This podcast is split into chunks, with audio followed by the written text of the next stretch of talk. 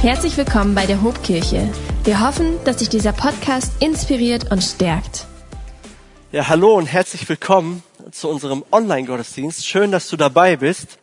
Ich habe heute die Ehre, unsere neue Predigtserie zu starten. Und die heißt, bleib standhaft. Sag das mal laut vor deinem Bildschirm. Bleib standhaft. Ich habe es fast bis hierhin gehört. Und wir Genau, wir betrachten so ein paar Textstellen aus dem ersten Petrusbrief und dem zweiten Petrusbrief. Und wir wollen herausfinden, wie wir standhaft bleiben können, wenn wir in größten Schwierigkeiten sind, wenn wir Herausforderungen erleben, wenn wir nicht mehr weiter wissen. Und ich, ich möchte dich ermutigen und ich bete für dich, dass du Jesus wirklich durch diese Predigtserie näher kommst, dass du ihn kennenlernst und dass du am Ende weißt, Jesus ist alles, was ich brauche. Jesus ist alles, was ich habe ich möchte mit ihm auch schwierige Zeiten durchstehen. In meiner Schulzeit gab es drei Events im Jahr, auf die ich gut und gerne verzichtet hätte. Das waren einmal Elternsprechtage. Vor diesen Tagen hatte ich einen Horror, weil ich wusste, jetzt kommt alles auf den Tisch und alles kommt raus. Und dann gab es die Zeugnisvergabe. Da stand immer schwarz auf weiß, wie es um mich stand, wie es um meine Zensuren, um meine Noten stand. Und dann gab es die Prüfungstage oder Klassenarbeiten haben wir sie damals genannt. Und ich habe immer geträumt und mir vorgestellt, wie es wäre, wenn die Schule vorbei ist, wenn ich endlich raus bin aus dieser Sklaverei und endlich mein Leben leben kann und frei von diesen ganzen Zeugnissen und wer weiß was bin. Leider muss ich feststellen, dass das mit den Prüfungen nie aufhört und dass man ständig bewertet wird, auch nach der Schulzeit. Aber ich erinnere mich noch gut, dass es viele Prüfungen gab und Klassenarbeiten, wo ich mich nicht so gut vorbereitet habe wo ich immer gedacht habe, ach, das reicht, wenn ich morgen anfange, das reicht, wenn ich heute Abend beginne. Und einen Tag vorher dachte ich mir, ach, wenn ich heute die Nacht durcharbeite, dann, dann passt das schon. Und ich habe noch die, ähm, die äh, Schulfahrt zur Schule und da, da lerne ich das noch schnell. Und diese Prüfung ging meistens in die Hose. Und so die Nacht davor hatte ich immer Albträume. Und diese Albträume liefen so ab, dass ich zuallererst verschlafen habe. Ich habe den Wecker nicht gehört und dann bin ich irgendwie total verpeilt aufgestanden in diesem Traum. Ich habe meine Sachen nicht gefunden. Ich kam irgendwie nicht los. Und auf dem Weg zur Schule habe ich tausend Leute getroffen, wurde abgelenkt. Ich glaube, irgendwie hat mein Unterbewusstsein sich so gewehrt oder das verarbeitet, dass ich mich schlecht vorbereitet habe. Aber es gab Prüfungen, auf die habe ich mich gut vorbereitet. Die gab es auch tatsächlich. Und man kann es kaum glauben, auf diese Prüfungen habe ich mich gefreut, weil ich mein Wissen preisgeben wollte, weil ich mein Kurzzeitgedächtnis entlernen wollte und die Prüfung endlich hinter mir bringen wollte. Und diese Prüfungen liefen meistens gut. Ich glaube, Herausforderungen und Krisenzeiten, sie zeigen, ob wir uns gut vorbereitet haben auf eine Prüfung oder nicht.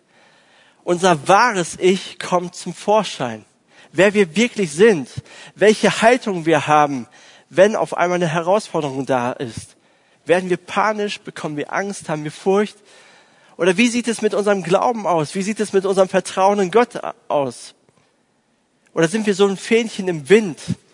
Und wir hören hier eine Verschwörungstheorie, da eine Verschwörungstheorie und wir sind total durcheinander und wissen nicht mehr, was wir glauben sollen. Dafür sind Prüfungen da. Sie zeigen unser wahres Ich. Und bevor wir heute in den Brief einsteigen, möchte ich dir sagen, ich glaube, Gott möchte dich ermutigen durch diesen Brief, weil jeder von uns erlebt Prüfungen. Entweder kommen wir aus einer Prüfung oder wir sind mittendrin oder es erwartet uns eine Prüfung. Da brauche ich kein großer Prophet sein. Und wir erleben Prüfungen unterschiedlichster Art. Vielleicht hast du zurzeit finanzielle Herausforderungen. Du weißt nicht, wie du den Monat überstehen sollst. Vielleicht hast du deinen Job verloren oder du weißt nicht, wie es mit deinem Unternehmen weitergeht, ob du deine Mitarbeiter kündigen musst. Oder jetzt, wo du viel zu Hause bist und viel mit deinem Ehepartner unterwegs bist, merkst du, ihr habt so viele Dinge unter den Teppich gekehrt die letzten Jahre und die kommen jetzt zum Vorschein und du hast eine Krise in deiner Ehe. Du weißt nicht, wie du mit deinen Kindern umgehen musst. Vielleicht hast du gesundheitliche Probleme oder eine Diagnose vom Arzt bekommen und er bist total verwirrt, bist total zerstört in dir. Und du hast Angst, vielleicht hast du mit Einsamkeit, Depression zu kämpfen, du weißt nicht mehr weiter. Ich glaube, diese Predigtserie wird dich ermutigen und Gott möchte zu dir sprechen. Und ich möchte, ich möchte erstmal so den Kontext des Briefes mit uns teilen. Um was geht es? In welcher Situation haben sich die Christen befunden damals? Und die erste Frage und die erste Quizfrage an dich lautet, wer hat denn den ersten und zweiten Petrusbrief geschrieben? Genau richtig, das war Petrus, du bekommst 100 Punkte und du würdest doch eine 1 plus bekommen, wenn du gesagt hättest, Petrus mit Hilfe von Silvanus oder Silas, wie er genannt wird. Petrus, Petrus erwähnt ihn in Kapitel 5. Petrus hat diesen Brief geschrieben und ich glaube, Petrus, er kommt bei uns Christen gerade zu schlecht weg. Er muss immer als Paradebeispiel dafür herhalten, dass er ein Versager war. Denn wenn es um, in der Predigt um Versagen geht, dann ist Petrus das perfekte Beispiel. Und ich muss zugeben, ich werde ihn gleich auch als Beispiel aufführen für Versagen. Aber Petrus unterschätzen wir meist. Petrus war ein mutiger Mann. Er war ein erfolgreicher Geschäftsmann. Er hat es zu etwas gebracht in seinem Leben. Er war Fischer. Er konnte was. Und er war ein Leader später in der Kirche. Tausende Menschen sind zum Glauben gekommen durch ihn. Er hat etwas bewegt. Er war bereit für Jesus Christus zu leiden. Und er war auch intelligent. Er hat was auf dem Kasten intellektuell. Auch wenn er nicht auf der Uni war. Aber wenn man seine Briefe mal liest, und durchgeht, stellt man fest, dass er hochkomplexe theologische Themen anspricht, wo wir Theologen uns heutzutage den Kopf zerbrechen, zerbrechen und nicht mehr weiter wissen. Das schreibt er aus dem FF, als ob es nichts anderes gibt, ob, ob es nichts anderes Normales gibt. Er war, er hatte was auf dem Kasten. Er schreibt über die Vorherbestimmung Gottes. Er beschreibt die Heiligkeit Gottes oder die Heiligung, die wir erleben sollen. Er schreibt über er beschreibt über praktisches Christsein und viele andere Themen. Petrus wusste, was Glauben bedeutet. Und sein Hauptschwerpunkt ist aber, wie wir standhaft bleiben können, auch wenn wir große Krisen erleben, auch wenn wir durch schwierige Zeiten gehen können, wie wir Hoffnung haben können in Jesus Christus. Und die ersten Christen damals, sie hatten, sie gingen durch die größte Leidenszeit überhaupt. Das können wir uns gar nicht vorstellen. Wir wissen nicht ganz genau, wann Petrus diesen Brief verfasst hat, aber vermutlich war das im Jahr 60 oder zwischen dem Jahr 60 und 64 nach Christus. Und in dieser Zeit wurde die Verfolgung der Christen immer stärker, immer größer. Das war zu der Zeit von Kaiser Nero. Und dieser Kaiser Nero, der war absolut krank. Er war ein Tyrann. Er war durch und durch böse. Es heißt über ihn, dass er seine Mutter hat umbringen lassen. Seine erste Ehefrau hat er in die Verbannung geschickt und später hat er sie auch, hat er sie auch umbringen lassen. Dieser Nero, er war machtgeil, machtbesessen. Er wollte sein Rom aufrichten nach seinen Vorstellungen. Und Historiker vermuten, dass er Rom angezündet hat, um sein Rom zu errichten. Und zwei Drittel von Rom wurden zerstört. Und als als die Leute anfingen, ihn zu beschuldigen, hat er seinen Fokus auf eine kleine Gruppe von Menschen gelegt. Und das waren die Christen. Und ab da ging die Verfolgung so richtig los. Die Christen wurden auf übelste Weise gefoltert. Sie wurden gequält. Sie wurden den Tieren zum Fraß vorgeworfen in den Arenen. Die Leute haben sich darüber amüsiert. Es heißt sogar, dass er die Christen beim lebendigen Leib in heißes Wachs tunken ließ und als Kerze an Bäumen gehängt hat. Und bei einem Glas Wein hat Nero sich amüsiert und sich darüber gefreut. Die Christen mussten unvorstellbares Leid durchgehen. Das können wir gar nicht fassen. Und in diese Situation schreibt Petrus und er sagt ihnen, bleib standhaft, bleibt standhaft, haltet an Jesus Christus fest. Ich weiß nicht, welche Zeiten du durchmachst. Vielleicht nicht so harte Zeiten wie die ersten Christen, aber vielleicht hast du auch harte Zeiten. Du hast viele Fragen, du hast, du, du sehnst dich nach einer Antwort von Gott und du fragst dich, warum? Wieso muss das alles passieren? Und du, und du weißt es einfach nicht. Ich glaube, Gott möchte heute direkt in dein Herz sprechen. Durch die Zeilen von Petrus. Er möchte dich ermutigen und dir sagen, hey, ich weiß, was du durchmachst und ich bin für dich da. Ich möchte dir helfen. Und lass uns mit diesem ersten Petrusbrief starten in Kapitel 1, Vers 1. Und du wirst merken, wie Gott zu dir spricht und dich ermutigt. Und in 1. Petrus 1, Vers 1 heißt es, Petrus, Apostel Jesu Christi, an die von Gott erwählten, die als Fremde in dieser Welt über die Provinzen Pontus, Galatien, Kappadokien, Asien, Bithynien verstreut sind. Was auffällt ist, Petrus nennt die Christen damals und uns Christen auch Fremde. Wir sind Fremde in dieser Welt. Das bedeutet, diese Welt, in der wir jetzt leben, in der wir jetzt gerade präsent sind, ist nicht unsere Welt, ist nicht unser Zuhause. Es erwartet uns ein besseres Zuhause, ein großartigeres Zuhause, ein perfektes Zuhause. Und dieses Zuhause finden wir bei Gott. Da kommen wir an, da werden wir absolute Gerechtigkeit, absoluten Frieden, absolute Freude erleben, absolute Schönheit. Wir sind Fremde auf dieser Welt. Das, was wir hier erleben, ist nur eine Durchgangsstation. Wir sind Pilger. Und gerade jetzt in Zeiten von Corona und dieser Krise merken wir, dass diese Welt nicht unser Zuhause ist, weil wir so viel zu Hause sein müssen. Hey, egal wie schön dein Zuhause ist, egal wie schön dein Garten ist oder dein Balkon ist, du merkst einfach, du musst raus. Du bist nicht dafür bestimmt, eingeengt zu sein und eingesperrt zu sein in deinem Zuhause. Hey, wir, uns fällt die Decke auf den Kopf, wir wissen nicht mehr, was wir noch verschönern sollen. Unser Garten ist schon exzellent und wir wissen nicht, was wir noch tun sollen. Wir wollen raus, wir wollen in die Natur, wir wollen mit unseren Kindern in einen Freizeitpark, wir wollen in den Urlaub, wir wollen weg von zu Hause, weil wir Menschen so gemacht sind. Das ist in unserer DNA drinne zum einen, aber zum anderen zeigt es uns, hey, diese Welt ist nicht das perfekte Zuhause. Es gibt immer etwas zu verbessern, immer etwas Schöneres zu sehen, immer schönere Orte zu entdecken. Und Petrus sagt das den Christen, hey, diese Welt ist nicht dein Zuhause. Das Beste kommt noch. Und weil das Beste noch kommt, kannst du Hoffnung haben, kannst du standhaft bleiben, kannst du Zuversicht haben in Gott. Und kannst du die verschiedenen Qualen, die du erlebst, durch, durchstehen. Und dann schreibt er weiter, in Vers 6 und erinnert euch an den Kontext, an die Umstände, die die Christen gerade erleben. Und Petrus schreibt, ihr habt also allen Grund, euch zu freuen und zu jubeln. Er tickt ja noch sauber. Ihr habt also allen Grund, euch zu freuen und zu jubeln. Ich hätte geschrieben, ihr habt allen Grund, verzweifelt zu sein, hoffnungslos zu sein, zu jammern, zu klagen, in Selbstmitleid zu verfallen. Dazu hätten sie einen Grund, das hätte ich komplett verstanden. Aber er sagt, ihr habt allen Grund, euch zu freuen und zu jubeln. Auch wenn ihr jetzt nach Gottes Plan für eine kurze Zeit Prüfungen verschiedenster Art durchmachen müsst und manche Schwere erleidet.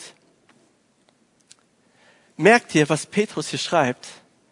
Er schreibt nicht, ihr dürft euch freuen, weil ihr einem großen Gott dient und er kann alle Probleme wegschaffen. Er kann euch ein bequemes Leben ähm, äh, vorbereiten und ihr, ihr geht durch das Leben wie auf einem Ponyhof und es wird alles gut, weil Gott große Wunder tun kann und er macht, macht, dass es dir gut geht. Das schreibt Petrus hier nicht. Er sagt, nach Gottes Plan müsst ihr für eine kurze Zeit Prüfungen durchstehen. Es ist auf Gottes Agenda, es ist auf Gottes Terminplan. Er hat Prüfungen für uns terminiert. Und manche Schwere müssen wir durchleiden. Und dann schreibt er weiter in Vers 7, denn diese Prüfungen geben euch Gelegenheit, euch in eurem Glauben zu bewähren. Das ist der Schlüsselsatz in diesem Kapitel. Diese Prüfungen geben euch die Gelegenheit, euch in eurem Glauben zu bewähren. Genauso wie das vergängliche Gold im Feuer des Schmelzofens gereinigt wird, muss auch euer Glaube, der ja unvergleichlich viel wertvoller ist, auf seine Echtheit geprüft werden. Und wenn dann Jesus Christus in seiner Herrlichkeit erscheint, wird eure Standhaftigkeit euch Lob, Ruhm und Ehre einbringen. Petrus schreibt hier in diesem Abschnitt, in diesem Vers, dass Prüfungen notwendig sind. Sie haben einen Zweck, sie haben ein Ziel, sie sind nicht umsonst. Wisst ihr, ich kenne so viele Menschen, die sich Christen nennen, aber wenn man ihr Leben betrachtet, wenn man mal hinter die Fassade schaut, ist nicht viel Christsein zu entdecken, ist nicht viel Jesus zu entdecken.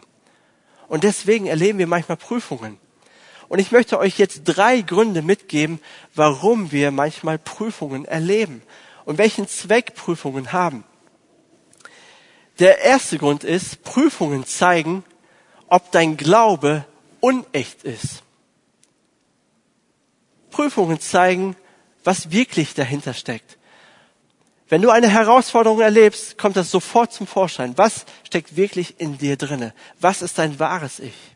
Welche Haltung hast du wirklich?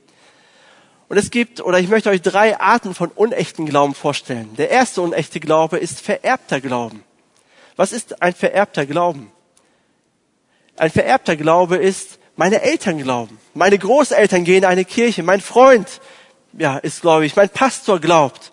Ja, und ich, ja, ich glaube auch. Ich gehe ab und zu in die Kirche, Weihnachten, Ostern, Natürlich, ich bin konfirmiert, ich bin als Baby getauft worden, ich war im Kindergottesdienst und mach das und jenes. Ich glaube doch, oder? Ich bin kein Muslim, also bin ich Christ. Ich bin kein Buddhist, obwohl so ein paar Elemente finde ich gut, die kann man ja mit einbauen. Aber ich bin es nicht, also bin ich doch Christ. Das ist vererbter Glaube, das ist kein echter Glaube. Und dieser Glaube trägt nicht, wenn Herausforderungen kommen. Wenn eine Lebenskrise kommt, folgt eine Glaubenskrise. Warum? Weil Gott nicht dein Gott ist, sondern der Gott deiner Eltern, der Gott deiner Großeltern, der Gott deines Pastors. Und Prüfungen bieten dir die Chance, dass Gott dein Gott wird, dass du merkst, hey, ich brauche meinen eigenen Glauben, ich brauche meine eigene Begegnung mit Gott. Der zweite unechte Glaube ist oberflächlicher Glaube. Hey, du hast Gott vielleicht erlebt auf einem, auf einer coolen Freizeit, in einem Gottesdienst, hast Gänsehaut gespürt und die Predigt hat dich so angesprochen. Aber dein Glaube ist ein Eventglaube. Du, du, du rast von Event zu Event und hoffst, dass du irgendwas von Gott mitbekommst. Aber in deinem Alltag hat dein Glaube keinen kein Bestand. Du lebst nicht als Christ, du liest die Bibel nicht, du, du investierst nicht ins Reich Gottes, du bist in keiner Kleingruppe vertreten, dein Glaube hat keine Tiefe erreicht. Prüfungen bieten dir die Chance, wenn dein Glaube oberflächlich ist, dass dein Glaube Tiefe erreicht, dass du neue Gewohnheiten einübst, dass dein Glaube tragfähig wird, dass dein Glaube Bestand hat, dass dein Glaube tiefer wird. Nutze die Chance. Der dritte unechte Glaube ist Glaube mit Bedingungen. Solange alles gut läuft, solange Gott meine Gebete erhört, solange alles reibungslos läuft, reibungslos läuft und solange Gott mich segnet und ich wirklich gute Gefühle habe, glaube ich. Aber dieser Glaube ist auch nicht tragfähig. Das ist ein Glaube mit Bedingungen und im Endeffekt gar kein Glaube. Wenn dann, wenn Gott dann einmal dein Gebet nicht so erhört, wie du es dir wünscht oder wie du dir das erhofft hast, bricht alles zusammen. Dein Gottesbild zerbröselt. Und du fragst dich, Gott, wo bist du? Wie kannst du das zulassen? Warum bist du nicht da? Wo bist du? Ich spüre dich doch nicht. Aber dann bietet dir die Prüfung die Chance, dein Gottesbild zu erneuern und Gott wirklich kennenzulernen. Und Gott als denjenigen kennenzulernen, der inmitten von Chaos und inmitten von Herausforderungen ist. Hey, ich hoffe so sehr, dass dein Glaube echt wird. Dass du dir zum Ziel setzt, wenn du gerade durch Prüfung gehst, Herr, ich möchte echten Glauben haben. Ich möchte einen Glauben haben, der Bestand hat, der tragfähig ist. Nutze die Chance. Und wenn, wenn es dir gerade gut geht und du durch keine Prüfung gehst, sieh es als Vorbereitungszeit an. Sag, okay, ich möchte mich gut vorbereiten auf die kommende Prüfung. Kümmer dich um die Tiefe deines Glaubens. So, das ist die, der erste Grund, warum wir Prüfungen erleben. Prüfungen zeigen, ob unser Glaube unecht ist. Das zweite ist, Prüfungen zeigen, ob dein Glaube echt ist. Ob dein Glaube auf wackeligen Füßen steht oder ob echt ist, ob das Bestand hat, ob es auf einem festen Fundament ist. Nur ein geprüfter Glaube ist ein vertrauenswürdiger Glaube. Nur ein geprüfter Glaube ist ein vertrauenswürdiger Glaube. Hey, ich würde mich in kein Auto setzen, das vorher nicht geprüft worden ist, das nicht den Crashtest bestanden hat. Hey, da, dazu bin ich zu deutsch. Ich brauche Sicherheit. Ich will wissen, ob das Auto funktioniert, ob alles an seinem Platz ist, ob das Auto explodiert oder nicht. Ich will einfach ein geprüftes Auto fahren und nichts anderes.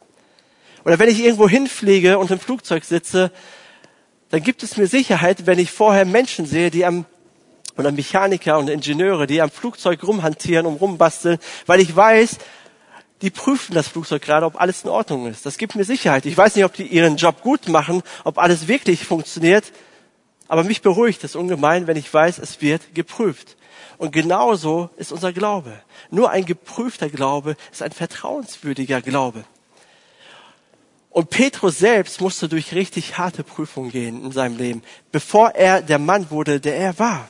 Bevor er wirklich der Glaubensheld wurde, der durch den Tausende von Menschen zu Christus gefunden haben. Bevor er der Mann wurde, der Kirche gebaut hat und vorangetrieben hat. Jesus sagt viele Jahre bevor Petrus den Brief schreibt, und zuvor sagt er zu ihm in Lukas 22, Vers 21, äh, Vers 31 bis 32, dann sagt er, Simon, Simon, so hieß Petrus vorher, Simon, Simon, der Satan hat sich erbeten, euch schütteln zu dürfen, wie den Weizen im Sieb. Ich aber habe für dich gebetet. Warum? Dass du deinen Glauben nicht verlierst. Wenn du dann umgekehrt und zurechtgekommen bist, Stärke den Glauben deiner Brüder. Jesus sagt hier zu Petrus, hey, pass mal auf, mein Freund. Es gibt einen geistlichen Feind. Das ist der Teufel. Und er nennt sich Satan. Und er hat ein großes Interesse daran, dass du deinen Glauben verlierst. Dass dein Glaube oberflächlich bleibt. Dass du gottlos wirst, dass du mir nicht mehr vertraust. Er tut alles dafür, er schüttelt dich und er, er versucht wirklich alles, damit du aufhörst, mir zu vertrauen. Aber pass mal auf, ich bete für dich.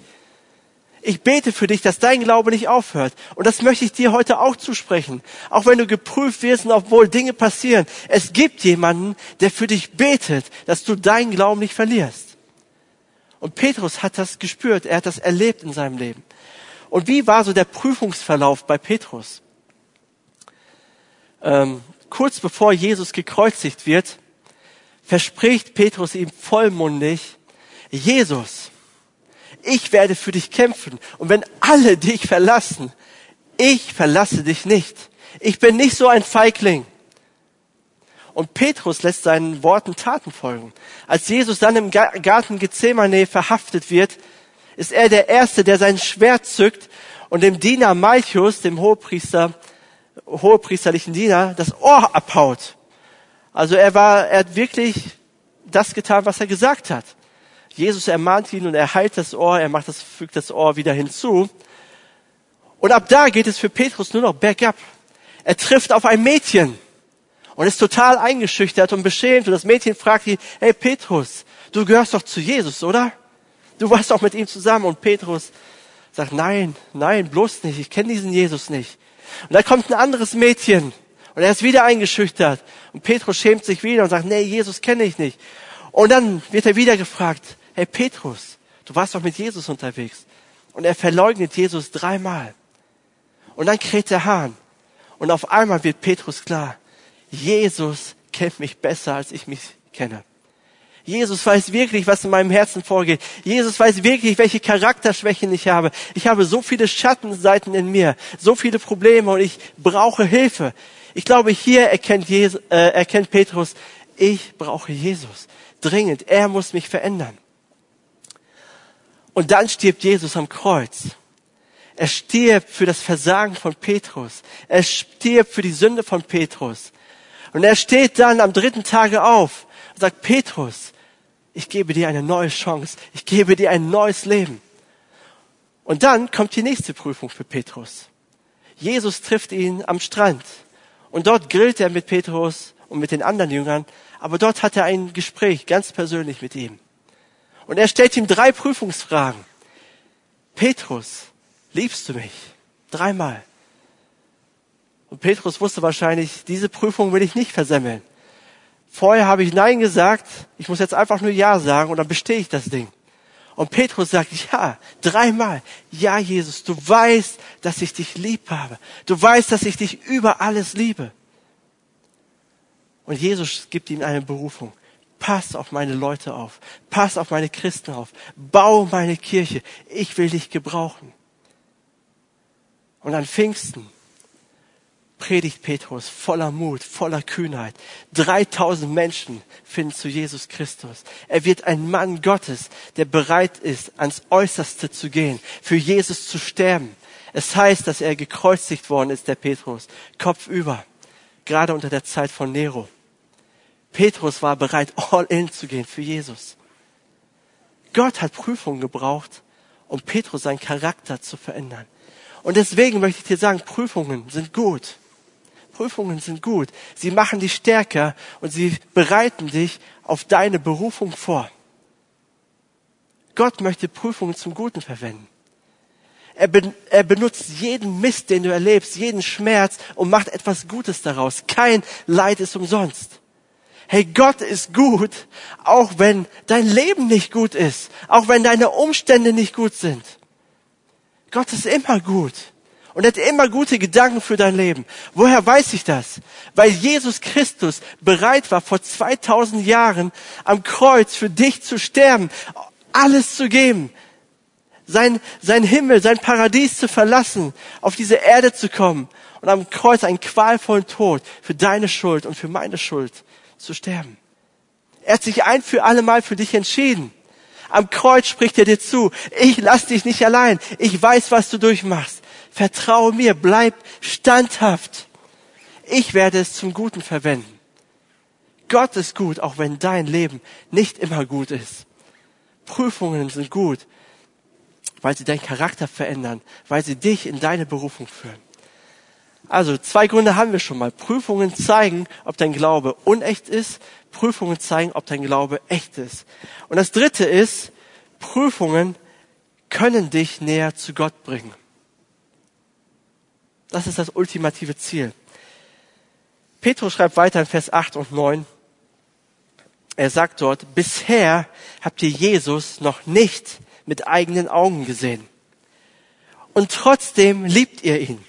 Ihr vertraut ihm, auch wenn ihr ihn vorläufig noch nicht sehen könnt. Daher erfüllt euch schon jetzt eine überwältigende, jubelnde Freude. Petrus, er hat irgendwas mit dem Wort Freude. Er will das wirklich rüberbringen. Es überwältigt, es, äh, ihr, es erfüllt euch eine überwältigende, jubelnde Freude. Eine Freude, die die künftige Herrlichkeit widerspiegelt. Denn ihr wisst, dass ihr das Ziel eures Glaubens erreichen werdet. Eure endgültige Rettung. Malt euch mal vor Augen, in welcher Situation die Christen stecken. Die Verfolgung wird immer stärker. Sie erleben krasse Dinge. Und wisst ihr, das waren Menschen wie du und ich. Sie hatten Kinder, sie hatten Familie, sie hatten Freunde, sie hatten Pläne, sie hatten Wünsche für ihr Leben. Und sie machen das durch. Und Petrus schreibt ihnen, Ihr könnt eine Freude erleben, die himmlisch ist, die überwältigend ist, die jubelnd ist. Ich meine, wir Norddeutschen, wir können, können mit dem Wort jubeln fast ja gar nichts anfangen. Was heißt das? Es das heißt eine tanzende Freude, eine springende, eine laut rufende Freude. Wie ist das möglich? Und er sagt den, er sagt den Christen hier, hey, ihr habt Jesus noch nicht gesehen. Wahrscheinlich haben sie sich so sehr gewünscht, bei Jesus zu sein, Jesus zu sehen, ihn mehr zu erleben. Aber er sagt, ihr habt ihn nicht gesehen, aber ihr vertraut ihm. Und weil ihr Jesus vertraut, erfüllt euch eine himmlische Freude. Und das möchte ich dir sagen, wenn du durch die größte Hölle, durch die größte Dunkelheit deines Lebens geht, gehst, ist der Himmel ganz nah. Ist Gott ganz nah. Er möchte dich erfüllen. Gerade wenn du schwach bist, kommt seine Stärke erst zur Geltung. Bring ihm deine Schwäche. Mach dich abhängig von ihm. Seine Nähe, seine Gegenwart ist alles, was wir haben, wenn, uns, wenn es uns ganz dreckig geht. Obwohl Trauer da ist, obwohl Angst da ist, obwohl Panik da ist, ist Gott da. Er ist mittendrin. Das ist das Evangelium. Das Evangelium ist die gute Nachricht von Jesus und dem, was er getan hat. Das Evangelium ist nicht, dass Gott uns von allen Schwierigkeiten befreit. Das Evangelium ist nicht, dass Gott uns, uns die Prüfungen erspart und dass wir einfach so durchhuschen und irgendwie durchkommen in unserem Leben. Das Evangelium heißt, Jesus Christus stirbt am Kreuz, um mich von meiner Sünde, um meiner Schuld zu befreien, damit ich im größten Leid, in der größten Herausforderung seine Nähe, seine Gegenwart erleben kann. Hey, Prüfungen bieten dir die Chance, seine Gegenwart zu spüren, seine Gegenwart zu erleben, dann, wenn du nicht mehr weiter weißt. Timothy Keller, der drückt das richtig schön aus. Und er sagt, erst wenn du merkst, dass Jesus alles ist, was du hast, stellst du fest, dass Jesus alles ist, was du brauchst. Mach dich abhängig von Jesus. Jesus ist alles, was du hast. Und Jesus ist alles, was du brauchst. Seine Gegenwart, seine Nähe brauchst du. Gott gibt mir nicht immer das, was ich, was ich bitte oder worum ich ihn bete, äh, bitte aber er gibt mir immer das, was ich brauche. Und das ist seine Nähe, seine Gegenwart. Sie ist da. Ich möchte eine Geschichte erzählen aus meinem persönlichen Familienumfeld. Es geht um meinen, meinen Schwiegervater Karl-Heinz, wir nennen ihn liebevoll Kalli. Und er hat mir auch die Erlaubnis gegeben, seine Geschichte zu erzählen.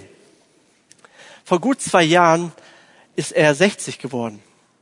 Und ein, zwei Wochen nach seinem Geburtstag bekommt er vom Arzt die Diagnose, dass er bösartigen Blasenkrebs hat. Ich habe davon vorher noch nie gehört, er auch noch nicht. Aber das hat ihn den Boden unter den Füßen weggezogen. Es ist ja nicht einfach, 60 zu werden. Und wenn du nach deinem 60. Geburtstag so eine Message hörst, da zerbricht alles. Und uns als Familie hat es auch sehr doll betroffen und wir wussten nicht, okay, was kommt auf uns zu? Welche, was erwartet uns die nächsten Wochen, die nächsten Monate, die nächsten Jahre? Und man hat zwei Möglichkeiten, auf so eine Nachricht zu reagieren.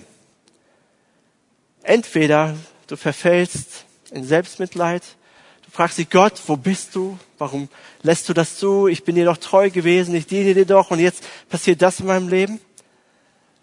Oder du kannst anders reagieren und sagen, ich klammer mich mit allem, was ich habe und mit allem, was mir noch zur Verfügung steht, mit allen Emotionen, mit allem, was ich bin, klammer ich mich an Jesus und halte mich an ihm fest an seinen Füßen und lass ihn nicht mehr los. Weil er alles ist, was ich noch habe und er alles ist, was ich brauche. Und mein Schwiegervater Kali, der hat sich für das zweite zum Glück entschieden. Er hat gesagt, ich klammer mich an Jesus Christus und ich lass ihn nicht los. Und er war Christ, er ist in die Kirche gegangen, er hat mitgemacht, er war sogar in einer Kleingruppe. Er war Christ, er hat sich auch mal für Jesus entschieden. Aber wenn du seinen Glauben jetzt mit damals vor zwei Jahren vergleichst, dann ist das ein himmelweiter Unterschied. Uns als Familie ist das sofort aufgefallen. Er, das ist ein anderer Mann.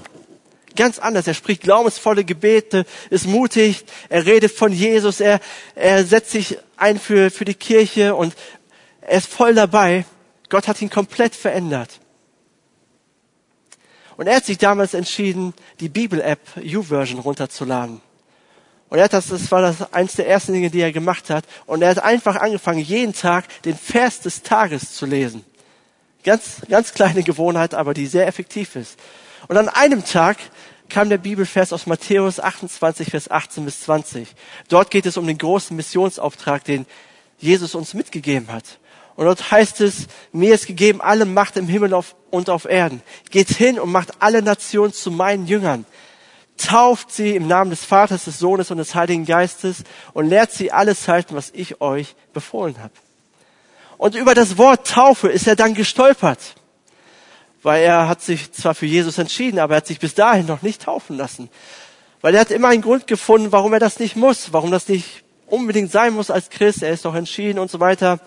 Und äh, Zeugnis geben vor vielen Menschen wollte er auch nicht. Das war alles ein Problem. Aber in diesem Moment spricht ihn der Geist Gottes an, spricht ihn Jesus persönlich an und sagt, Kali, du bist gemeint. Und zufälligerweise fand an diesem Sonntag, an dem darauffolgenden Sonntag, eine Taufe statt. Und er ruft seinen Pastor an und sagt, hey Pastor, ich möchte mich taufen lassen. Ist das noch möglich? Ich habe keinen Taufkurs gemacht. Er sagt, natürlich. Und er erzählt mutig vor allen, was Jesus in seinem Leben tut und dass er an Jesus festhalten will. Das war gerade am Anfang seiner Krankheitsphase. Sein Glauben hat sich komplett verändert. Und er musste insgesamt acht OPs durchmachen. Nach jeder OP dachten wir, okay, jetzt ist es vorbei, jetzt ist gut und jetzt ist er über den Berg. Und dann kam die nächste Diagnose und die nächste OP und die nächste OP und die nächste OP. Es war keine leichte Zeit für ihn. Aber in all dem fällt er an Jesus fest. Obwohl Tränen geflossen sind, obwohl wirklich viel, viel Angst dabei war und wir nicht wussten, wie es weitergeht. Aber er hat an Jesus festgehalten und er ist jetzt, Gott sei Dank, gesund. Und Gott hat ihn gesund gemacht und geheilt. Aber er ist ein anderer Mann. Und man fragt sich ja, warum muss das sein? Warum muss so eine Prüfung kommen? Ich weiß es nicht. Ich habe keine Antwort.